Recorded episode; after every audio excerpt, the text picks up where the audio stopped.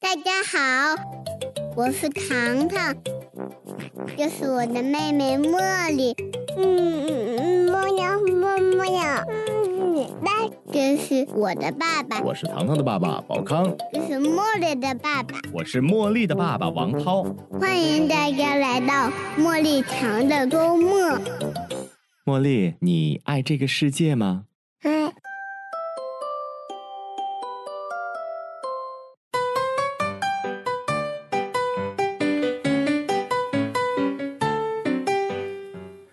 Hello，大家好，欢迎来到茉莉糖的周末。哎，亲爱的好朋友们，大家好，我是糖糖的爸爸宝康。我是茉莉的爸爸王涛。嗯嗯，那今天呢，我们又有两位好老朋友哈和好朋友哈来到了我们的节目当中哈，来向大家介绍一下我们的老朋友 Leo。大家好，我是 Leo。，Leo 出场啊，绝对不一样哈。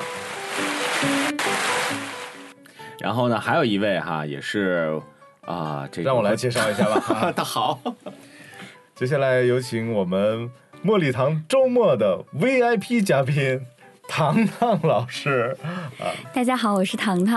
啊。好，那又是两位老朋友啊，来到我们的节目当中。嗯而今天呢，我们要和大家呃关注的一个聚聚焦点吧，嗯嗯啊，就是背古诗，哎孩子背古诗。哎，嗯呃，其实，在生活当中，可能经常会有这样的场景哈，嗯就是呃，孩子家长会教孩子来背古诗。嗯啊，因为前段时间我们几个朋友聚餐的时候，其实就就有这样的一个场景。嗯呃，我们四四家人，然后吃完饭之后啊，茶余饭后嘛，都要找点乐子啊，就把四个小孩儿、四个家庭的孩子叫到一起，来，你表演一个节目吧。啊，其中就有一个我们朋友家的孩子，哎，就背古诗，啊，背得特别好，他会背特别种多种古诗。古诗的点唱机是吧？啊，对，就是我就感觉这个记忆力很棒。首先，那个他能够呃记住这么多的句子嗯啊，然后就可能未必会理解其中的意思哈。但是这可是不是一个语文教学的一个启蒙呢？嗯。啊，今天就是因为糖糖、糖糖老师哈，嗯，糖糖老师又来了。对，所以糖糖老师也是我们上一次一起来录制的话，应该是探究式学习，对我们在聊这样的一嗯个主题。然后呢，啊这一期呢，我们主要请糖糖老师和 Leo 来和大家嗯。啊、分享一下，在语文学习当中很关键的一个步骤就是背古诗，嗯。到底要不要背，嗯。要怎么背，对吧？那刚才回到呃康康刚才的这个问题啊，嗯。呃，就是我老觉得孩子哈，像表演才艺一样去背这个古诗，嗯有一点怪哈。不知道你们对这件事儿是怎么看的？呃，其实呃，在我看来吧，嗯就是呃，我觉得有的时候其实是孩子在这个嗯这段时间，他花了时间去学习和了解了这个。嗯有的时候可能孩子学习的是唱歌，嗯可能是美术，嗯呃，其实他呃。嗯，作为家长来讲，他是希望能够去展示的，他是一个骄傲和自豪的心情嗯去让孩子去做展示的。只是说，可能呃，孩子每个孩子不同，他花了不同的时间去学习的新的东西。对，然后呢，只是说可能在嗯现在的这样一个嗯、可以叫娱乐嗯氛围很重的一个嗯环境里边，可能很多像呃唱歌啊、跳舞啊，嗯更是我们就是喜闻乐见、熟知的一种方式。对嗯对对对，其实它就是一个输出的形式。一个小平台，对对对是吧？对，因为有有些就是就拿说节目来讲，嗯有些孩子可能会表演唱歌，是。嗯然后呢，有些呢他就会通过背古诗的这种方式。嗯但是我特别有一种体验哈，就是你看我们让孩子唱歌的时候，都知道要在调上，嗯对吧？就是你歌词当然你要记对，嗯因为现在你看我我糖糖经常会唱那个《桥边姑娘》嗯那那首歌，然后我跟他唱，我要唱错了的话，他会纠正我，他爸爸你嗯唱错了啊，然后那个他会很敏感。嗯啊。然后第二一个就是古诗的话，可能它没有调，但是它会有发音，它会有语语句的这种呃纠正一下啊，作为一个语言工作者，纠正一下哈、啊就是是有韵律的啊古诗是有韵律的，但是就是我我想表达的是，这个韵律在孩子小的时候可能很难，是对，吧？不会唱歌一样，嗯。因为它会有一个标准的一个曲调。嗯。啊，古诗的话，可能更多的是让孩子去关注内容。嗯啊背下来，对，但是有的时候家长在教孩子背古诗的时候，连普通话可能都都会不 对，就是你像我，我老家是滦南哈，会有地方口音，就背比方很简单的一首古诗，这个叫《咏鹅》，是不是这个？是是这个诗吧？对，有的。嗯，叫鹅鹅鹅，对吧？嗯啊，曲项向天歌。你知道我我们在老家的时候，就是会教孩子鹅鹅鹅，曲项向天歌，就是这样去去输入，然后背诗的时候，我会感觉好像就是跑调了。嗯。啊。这这个作为一个天津人，我也是有这样的故事的。我妈我妈妈经常会跟我讲，小时候我我默写，天津话，咱们来方言版的古诗了。小时候我默写，我爸爸给我默写，嗯。然后呢，他就是一个很传统的天津人，嗯。他就三散，嗯，嗯，爸爸哪个三啊？搭讪的讪，山嘛，应该是山嘛啊，搭三搭讪的讪，打伞的伞。啊，你你哎，你用天津话来背背鹅鹅鹅。嗯，算了算了算了算了，你这是强人所难啊！嗯我们 Leo 这么就是专业的，对吧？你还非让说方言哎，你想说什么方言，我来给你模仿。哎，呃，就方言的天津 就天津话，天津话，呃，不不不，不我们我们不纠结于这个方言了。这个问题是在于说，小的时候我们用哪个语系背的，他他就会记哪个。真的，我会出现这个问题，就是在学前班的时候，我跟我爷爷学的乘法口诀，嗯就用天津话背的。啊然后上了一年级，老师让背，我是从头重新背一遍的，因为我只能用天津话背，啊普通话就背不了了对，背不出来的。啊呃所以有的时候会有这个问题。哎，对所以说这个敲黑板啊，探究式学习第一步，你要练准发音，然后再不是你要，是我们的家长对们在跟家长孩子教教学的时候对，对，首先就是跟唱歌一样，你要调要对，嗯，尽量的让孩子去输入正确的一个发音的方法，对他输出的，要不然他只会用方言背诗怎么办啊？只会用天津话背诗怎么办啊？普通话背不出来了。然后我们其实还想让张然老师和我们来说说哈，嗯就是孩子背古诗这件事儿，是嗯越小越好吗？越早越好吗？还是说会有一个年龄区间才开始的？嗯，其实背古诗这件事情，我们首先不能操之过急。比如说，嗯呃，这个小朋友他刚刚学会说话，刚刚牙牙学语的时候，嗯我们就强硬的去教给他古诗，这样的话可能会打消他的积极性。嗯、啊这块儿呢，我给大家一个建议，最好的年龄段啊，其实是抓住他三到六岁这样的一个啊、语言发展的关键期，嗯然后去教他背古诗，嗯让他去大量的进行一个记忆。嗯嗯，因为在这个阶段呢，小朋友他呃虽然他。不太明白这个嗯。古诗啊，或者其他的一些呃，这个要背诵的东西的意思，嗯。但是这个时期啊，小朋友他的语言呢发展的非常快，嗯。他记东西也非常快啊、他的这个机械记忆，就是这种不理解啊，直接嗯背这种记忆的能力非常强。嗯。那么我们可以抓住他的这样的一个黄金时期哈，嗯，啊，去给他以后未来的这样的一个学习呢做一个铺垫，储备是吧？对，啊。进行一个储备，让他去背诵一些这样的古诗啊，或者嗯是一些我们的这个啊其他的一些文学作品都可以。嗯，嗯，所以其实我们说到这个古诗哈。呃，应该是分太多太多的种类了，是吧？那我们其实在，呃跟孩子去引导他们背古诗的时候，除了要保证方言，就是尽可能的没有方言哈。嗯第二点就是，是不是要从简单的开始？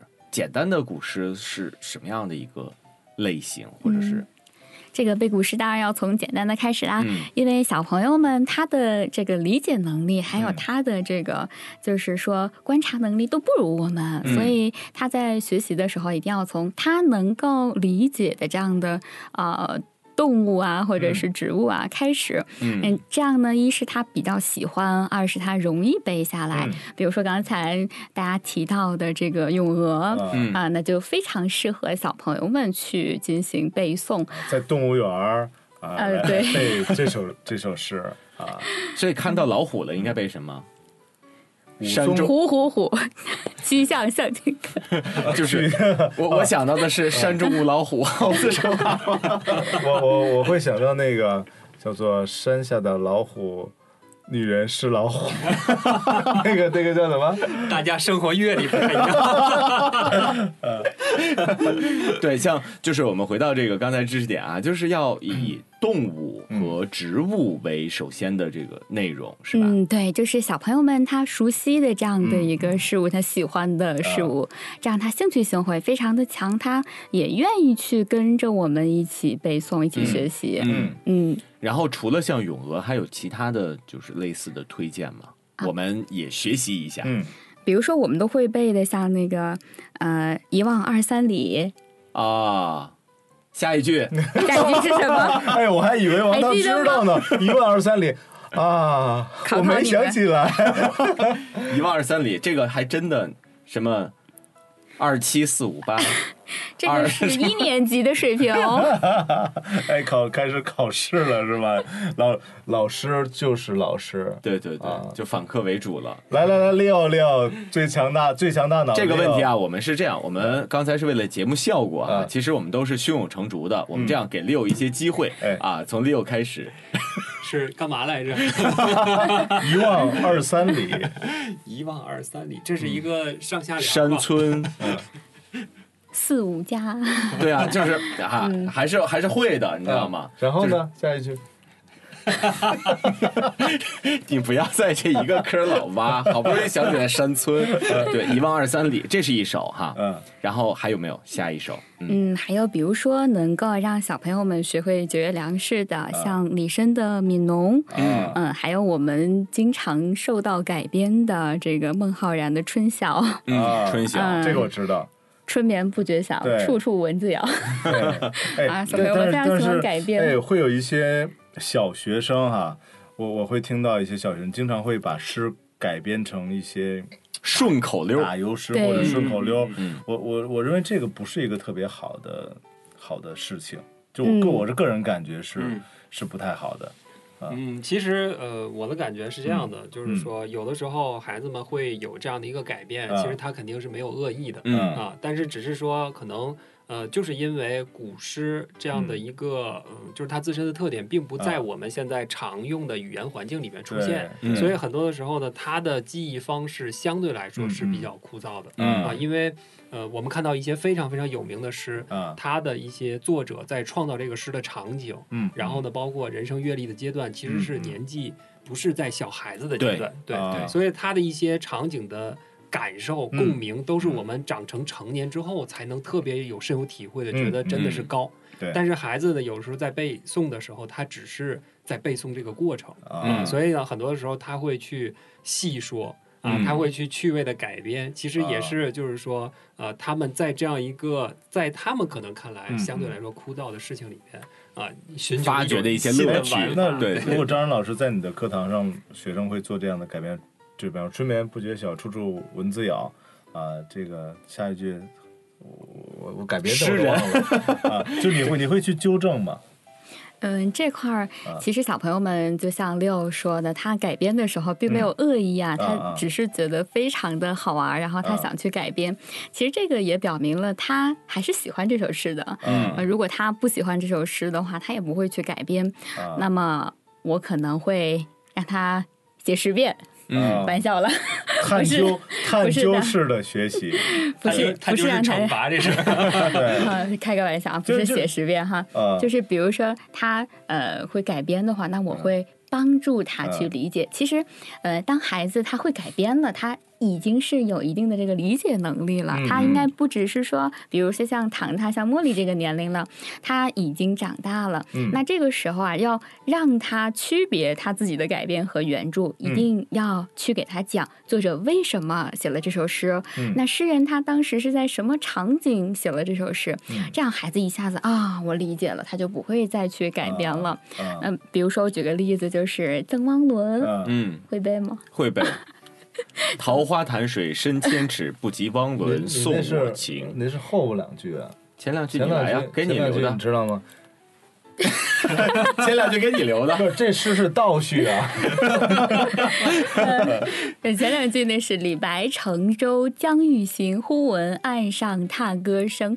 然后桃花潭水深千尺，不及汪伦送我情。啊小朋友们他背的时候，他最后都会背，不是桃花潭水，嗯，是桃花水，或者是桃花深潭深千尺，啊。他会这样去背。嗯。那这个时候呢，就给他讲一讲李白和这个汪伦之间的一个有趣的故事，他就啊。啊能记住这样的一个相送的背景，背景这个地方叫桃花潭，嗯。他就记住了。嗯。嗯，所以我也会用这个方法啊，去教会他背古诗，在改编的情况下，啊。嗯嗯，我觉得这个还挺棒的。其实我我是觉得孩子在改编的过程，其实也是一种创造的过程，是吧？但是你知道，其实不是孩子改编的，嗯，是是成年人改编的，啊，有的是是对，哦只不过是传，就是传到了孩子的对，耳里大家会感觉这个更有意思一点，嗯对对对然后就会就孩子们就会放下原来的那个，嗯然后去背这个被被改对，编的个，这其实这一点啊，我我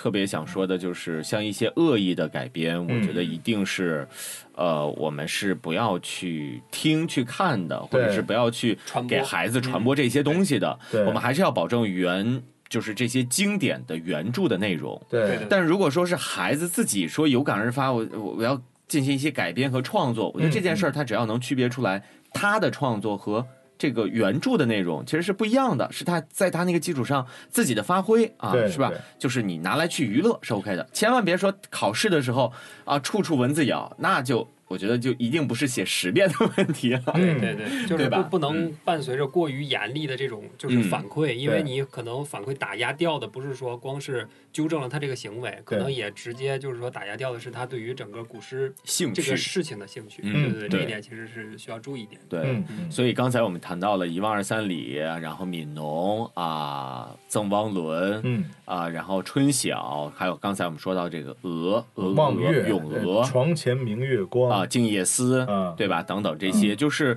呃，以这样的比较短的诗句嗯啊，然然后呢，内容稍微的适合孩子容易理解一点的为主。对吧嗯？然后那，呃，我们在背完这些古诗的时候，你就回到刚才康康说的那个场景啊，其实马上要过年了嘛，因为我相信我们所有人都会说，过年的时候亲朋好友在一起，然后嗯。哎呀，孩子来表演一个节目哈，呃，我们先不说背古诗这件事儿，我就觉得这个表演个节目哈，就好像如果孩子是一个特别有表演这个兴趣的人，嗯或者说是我们表演天赋的人，他愿意在人前去展示自己的话是 OK 的，而且也是一个很好的平台和嗯。空间。嗯。但是有一些孩子他并不愿意，而是家长把他生硬的推到大家面前，嗯。然后孩子可能还会有紧张啊、害羞啊，可能想背出来就就能背出来一完整的一首古诗的情况下，可能也出不来了。对，然后就会有一些不好的体验在心里边，嗯。然后就这些体验如果没有被家长察觉，或者说就没有及时的消化的话，我觉得下一次他就不敢再说站到家里人的面前去背古诗了，这些、对吧？有阴影了。对，啊所以我们也呼吁说，呃，我们的宝爸宝妈们在过年的时候啊，尽量的说尊重孩子的意愿，嗯。就像我们之前提到的说，你要和孩子是是一起的，是在一个思维的维度里边的，对替孩子去着想，就是看孩子喜欢什么样的方式。有些孩子可能喜欢唱歌，嗯。有些喜欢背古诗。连上次我们聚会的时候，其中有一个朋友家的宝宝，他喜欢讲恐龙的故事。嗯，哦。啊，，这是一个呃，就是区别于哎，这是差异化，从小就差异化培养，对，就是太棒他，，因为这个孩子他不不喜欢背古诗，嗯也不喜欢唱歌，但是他特别喜欢考古类的，就是嗯研究哦恐龙啊，然后他会认识特别多种恐龙的名字啊，然后他就会那个讲出来，就是什么什么龙嗯啊，来讲来讲这个呃恐龙，甚至他知道恐龙灭绝呀等等这些故事啊，我认为这个那也很厉害，对，这也是一个非常棒的对对对这样的一也个选择很厉害对，然后呢，那再回到背古诗的话，就是我们家长应该如何的让帮助孩子就更好的去记忆这些古诗呢？嗯，这块儿啊，小朋友们嗯，首先第一个就是说，从小朋友们喜欢的这些动植物开始。啊，嗯，比如说，我们可以教他像咏鹅，嗯从动物开始。当然，还有一些其他的动物，比如说牧童、骑黄牛、啊啊。关于牛的呀，还有两呃两两只黄鹂鸣翠柳。关于啊鸟儿的，嗯，这些其实都可以去教他。就有这个场景，对场景的会更好，有画面感。那我们可以从，因为现在我们的资料呃也很多，嗯。啊，还是运用探究式学习的方法，我们嗯。多给他一些资料，从视觉上，啊，这个动物的图片呀，还有听觉上动物的声音呀，啊，以及这个动物它在古诗当中活跃的场景呀，其实我们都可以去展现给他嗯啊，并且可以加上我们自己声情并茂的朗诵也可以哈。嗯嗯，从多种感官呢去把这首古诗演绎给他，嗯这样的话他就非常容易去接受。嗯，哎，说到这个点，说朗诵，这个应该是王涛比较擅长的哈，嗯因为这个古诗，刚才我一开始的时候可能说到了如何去正确的发音呢、嗯。你如果你就像唱歌一样，如果能让孩子在就是呃，不光是记住古诗的内容，嗯，而且能够把它的韵律能够表达出来的话，我认为这也是一个非常重要的一个点。嗯。因为他在长大以后，他可能会学到朗诵的时候，会会去朗诵诗，呃，嗯去这个韵律、嗯。啊，这个是不是王涛？就是嗯呃，我其实从专业的角度来讲，要分享给大家的是这么两点。嗯。第一点的话，我们在朗诵的时候，一定不是说扯着嗓子喊的，嗯对，嗯。因为孩子小的话，虽然呃我们的声带是可以恢复的啊、嗯。但是呢，这样的长时间刺激是不好的，嗯。对，不是扯着嗓子喊的。嗯第二点呢，就是我们的古诗其实是有平仄的，是有嗯板眼的，嗯是有韵律的。嗯而这个韵律的点其实是来自于很简单的，我们的普通话当中是有四声的嗯啊。一二三四声，我们就这样来说哈，嗯因为在专业里不是这样来叫的。嗯而这四声呢，它是对应的有调值的，嗯而这种调值就会产生我们汉语的这种旋律的美感嗯啊。那尤其是在古诗当中加上平仄之后，就更加的明显了。嗯所以这个调值是一定要我们的爸爸妈妈在最开始教孩子的时候要传授好的。嗯一二三四声，我们说拿啊这个音来举例啊，不是啊啊啊啊啊，绝不是这种的，因为这嗯。虽然这种好像很好记，嗯。但是这样的话给孩子啊啊啊啊，那他可能没有什么什么这个呃声调啊区分的这种感觉，嗯。实际上应该是啊啊啊啊，对，嗯。是有一个对韵律在里边的。我觉得把握住这两点的话，其实嗯，在这个年龄段哈，就是嗯。像糖糖这个年龄段啊，给到糖糖一些东西的话就就够了。嗯。因为你要说真正的说感觉到那个感情在哪块儿去停顿、嗯。去连，或者说怎么样去表达充沛的感情，是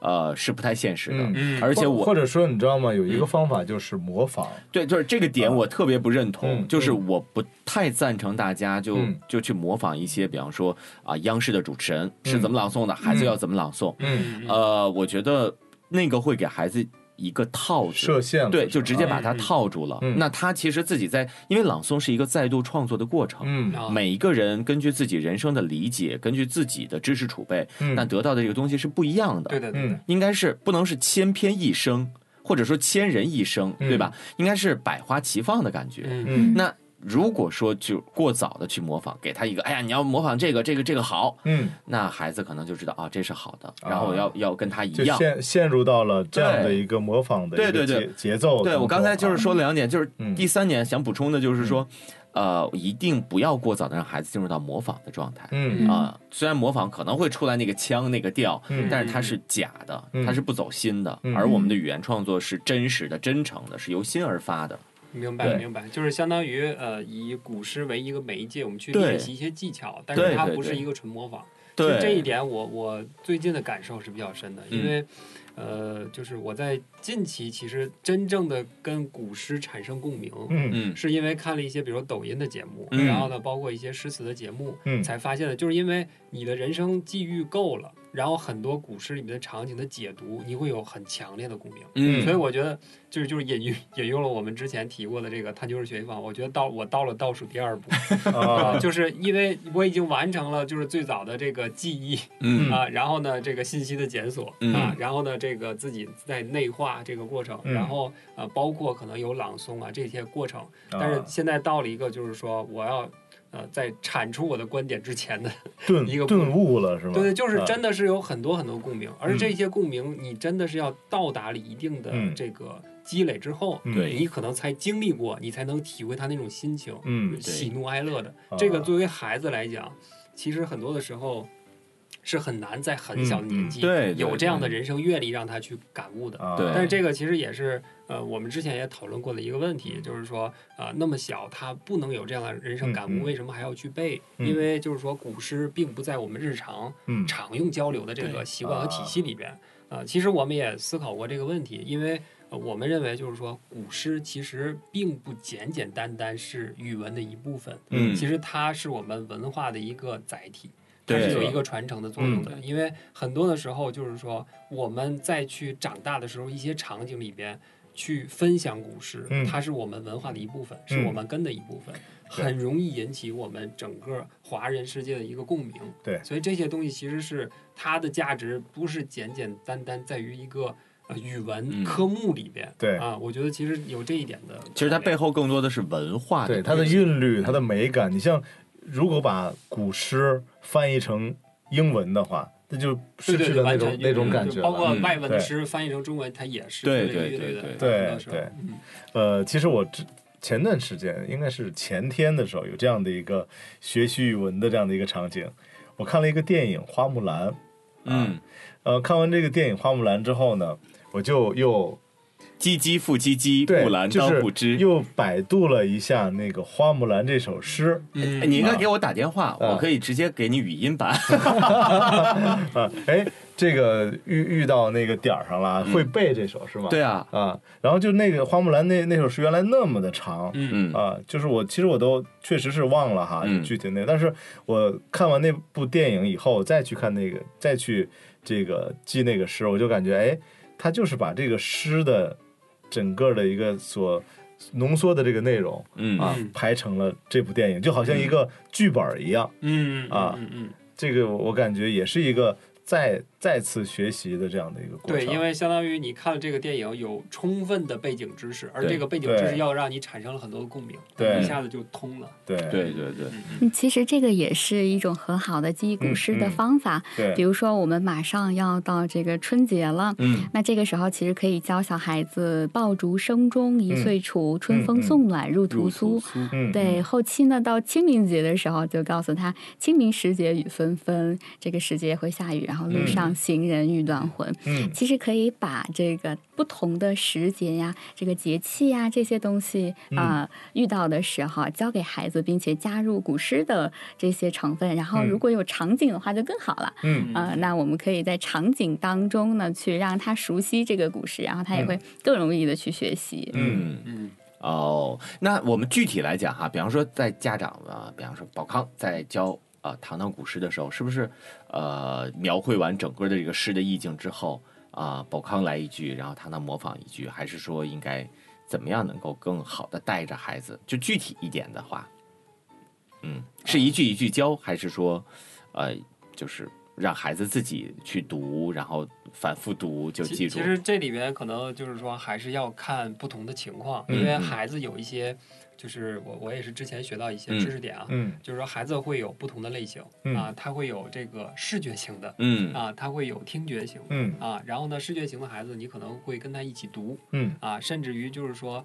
有一些伴唱的嗯方式，其实嗯。他可能会吸收的更快。嗯啊。啊，但如果是这个这个呃视觉型的啊，然后他可能就会比如说看，或者说像刚才张然老师提的，就是一些具体的场景，然后你这个具体的场景，比如说某一个词，它描述的是一个小动物嗯啊，那你可能就是说直接把这个动物展示给他，甚至于通过图片儿。视频的方式展示给他，哎，他可能会结合这个场景特别的迅速嗯啊，所以这个可能还是要根据孩子的不同的特点，嗯会有不同的一个效率。嗯。嗯，那那在孩子背古诗这件事儿上，要给孩子设置 deadline 吗？就是设置一个期限吗？嗯，我我的非专业意见，我的非专业意见，就是因为我会觉得 deadline 这个事情本身，可能作为一个成年人来讲，听上去就有压力。对。对，因为我觉得还是就是说，呃，之前也探讨过了，嗯。就是说很多的时候不是我们认为必要的和紧迫的，嗯。就必须让孩子跟着我们的节奏走。嗯。因为更多的还是要基于兴趣，你要找到的兴趣，不是说为了鼓励啊、他去基于这个兴趣未来怎么怎么快乐，嗯而是说你要找到他的兴趣点之后，基于他的兴趣培养他的习惯，因为他是愿意的嗯啊，这是人性。嗯如果你是你认为对的，孩子其实是不愿意的，他是嗯没有兴趣，强行培养习惯，这就是反人性。嗯，实际上，他的效率会低很多啊啊。确实就不会起到你认为的那种理想对的效果。它的效率会很嗯低，因为我们见过很多的例子，就是我之前也有朋友，就是说，比如说专业钢琴练到十级，嗯然后就是练完考完级就再也不碰了，嗯啊他就是完成任务，他嗯没有任何的兴趣和爱在里边啊，啊啊。可能那点爱爱都被这个单调的、枯燥的练习磨平了，对，那磨没了。那其实就是咱们再说回到背古诗这样的一个事情啊，嗯就是首先你也要把就培养，因为兴趣也是培养的嘛，嗯嗯就首先你要让他感兴趣。嗯如果说他真的不感兴趣，那也不要强求。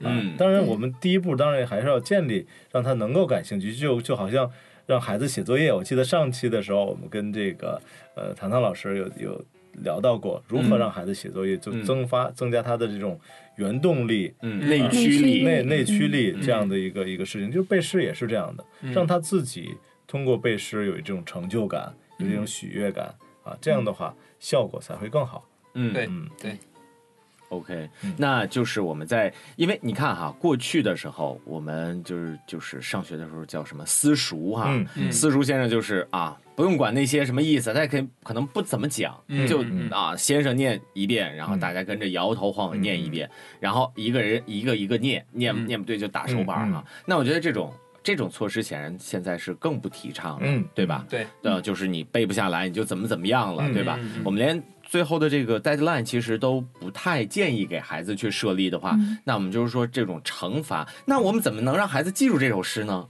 就是呃完完全的靠说，啊、我又不给你一个期限，比方说我又没有什么惩罚措施，那那如果鼓励的话，你可以用赞美式教育啊，因为你嗯。像现在糖糖就是在背诗的时候，我就会赞美他嗯啊，哎，你就是背的很好，我说你这个记忆力真棒，能记得这么清楚嗯啊。就是当他被夸奖的时候，他会喜欢这种这种感觉啊。有的时候我们也会呃，但这是一种方式，还有一种方式就是我们来做做游戏啊，就是我背一句上句，然后他接一句，我再背一句，然后他再接一句，啊，就是这种，就是有的时候你看又回到探究式学习的这种方法了。嗯家长也需要再次学习。你看刚才咱们在在聊古诗的时候，其实有一些古诗我们都忘记了。嗯对啊，我们其实可以回到跟孩子一起去学习的过程。嗯可能对于孩子来讲，他是初识，他会去就嗯只是呃机械性的去记忆。嗯但是我们作为家长，其实会理解。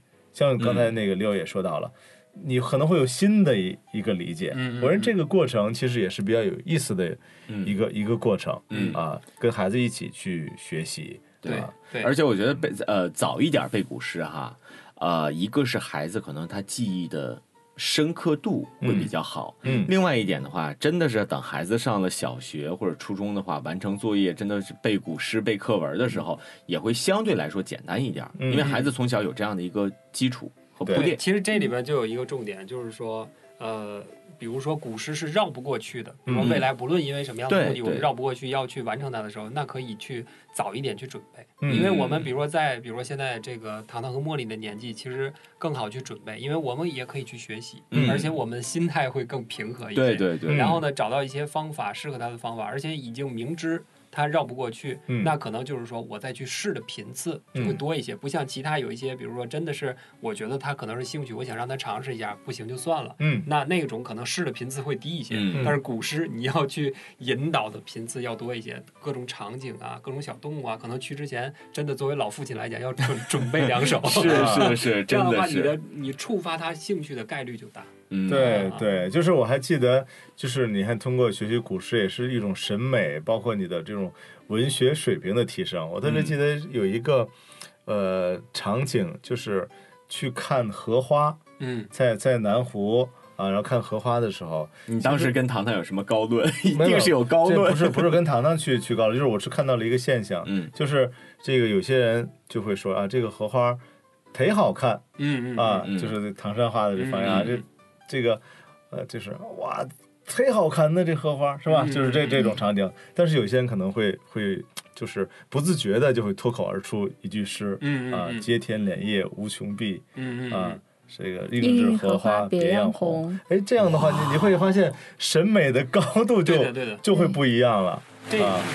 这第第一次给我们自己也一份掌声啊啊哈，太优秀了。其实这也是很多的时候，就是说驱动家长在孩子很小的时候，愿意让孩子从背古诗开始，因为啊他有的时候会见到这样的现象。啊因为我们真的是有一些场景能够唤起我们的记忆，嗯去脱口而出这些，对真的是当时感觉是自己是很好的，看的人也会特别特别的心情愉悦、赏心悦目的这种、嗯这种感受啊，特别对好。对，啊而且从现在的这种呃，就是我们国学的这个教育包。不不是说国学吧，嗯，就是说我们中国的这种叫大语文。你看现在有很多电视节目也在推崇中国的这种古诗，诗对对对啊，叫中国有呃好诗词，中国好诗词大会，嗯对诗词大会。你看孩子们真的会去背诵很多的嗯古诗，这这些储备，嗯包括古诗背后的，比方它的作者呀，啊，嗯他写就是包括那个呃飞花令啊等等这些，我是真真的很棒，我嗯就觉得。对对对，而而且就是这也是国家在推动我们传统文化教育，嗯。这样的。其实我们之前和大家说过，尤其是请 Leo 和 Tyson 还一起来聊过英语的学习。嗯那如果说英语的学习是让我们更加 international 的话，那我觉得、呃，就是古诗词和国学的学习，嗯会让我们更了解自己的文化本质。对对对吧对，嗯因为然后嗯因为就是说，像这些都是我们自己民族的，嗯因为我们就是说未来走向世界，就是我们会越来越多走向世界。其实嗯我们带给世界的就是这些、嗯啊，就是这些东西，其实呃和我们其他的学习也并不矛盾，也不嗯要认为它是枯燥的，因为真的这些是我们文化的一部分，最容易唤起我们内心从小时候的记忆。对嗯对嗯所以我觉得，嗯，还是背古诗吧。然后嗯我们的家长呢，呃，尤其宝爸宝妈哈，可以听从我们今天糖糖老师给到的一些建议哈。嗯我们再复盘一下哈，给大家一些知识点、一些 tips。首先来讲是比较简单的古诗入手，嗯对吧？嗯第二点是啊、一定要和孩子贴得更近一点，像嗯动物啊，然后像情景啊，像时节制造呀、场景雨啊，对这种嗯场景。嗯第三个呢，我们的宝爸宝妈要和孩子一起进入到这个古诗的里边啊，嗯一起背，一起学习，对，一起学啊。习啊然后最后呢是不要给孩子设置背古诗的期限，以及背不下来的一些惩罚措施，嗯对吧？嗯，还有没有补充？也就是这些 tips 了。看来我们总结的还比较全面。嗯然后最后一点呢，就是呃，我们尽量不要让孩子去模仿一个腔调的这种朗诵、嗯啊。嗯然后呢，大家可以注意一下一二三四声的这种声调的调值、啊。对，这样的话还有就是总结的话，就是我们嗯借这个承袭上一期这个唐唐老师带给我们的一个呃非常棒的学习方法，叫探究式学习。嗯我们在和孩子一起学习古诗的过程当中，其实也是需要借助探究式学习这样的一种方式的。嗯啊，对，没错，嗯嗯，所以最后吧，我们这一期节目既然探讨古诗，嗯每个人就用一首古诗作为这期节目的结束，怎么样？哎，好好，终极大考。哎，王涛先来。是我开始吗？对啊，你提出来的，当然你开始啊。呃，那我开始的话，就给你们的选择余地就比较少了。嗯我是想，也许可以从你们先开始，这样给我留的余地 少一点儿。这样吧，从我开始好啊，不好？好的，啊，哎，你看有自报奋勇的啊。嗯，来录咱们的节目，非常的开心，也圆了我这样的一个主播梦。嗯然后我想送给呃大家这样的一首古诗，叫、呃那个词吧，不是嗯诗，叫“但愿人长久，千里共婵娟，我们以后再见。哇，真棒！我的妈呀，快快快，来个掌声啊！来，Leo，呃，其实我一直就是记得比较全的，因为嗯我、我确实不太常背，然后记得也不多，记得嗯比较全的就是有一个叫呃去年今日此门中，人面桃花相映红，人面不知何处去，桃花依旧向春风。哦，哇。来，王涛，该你了，这顺序也是到你啊。没有，你你你再提，再让我再思考一会儿啊。嗯，呃，秦时明月汉时关，嗯，下一句是什么？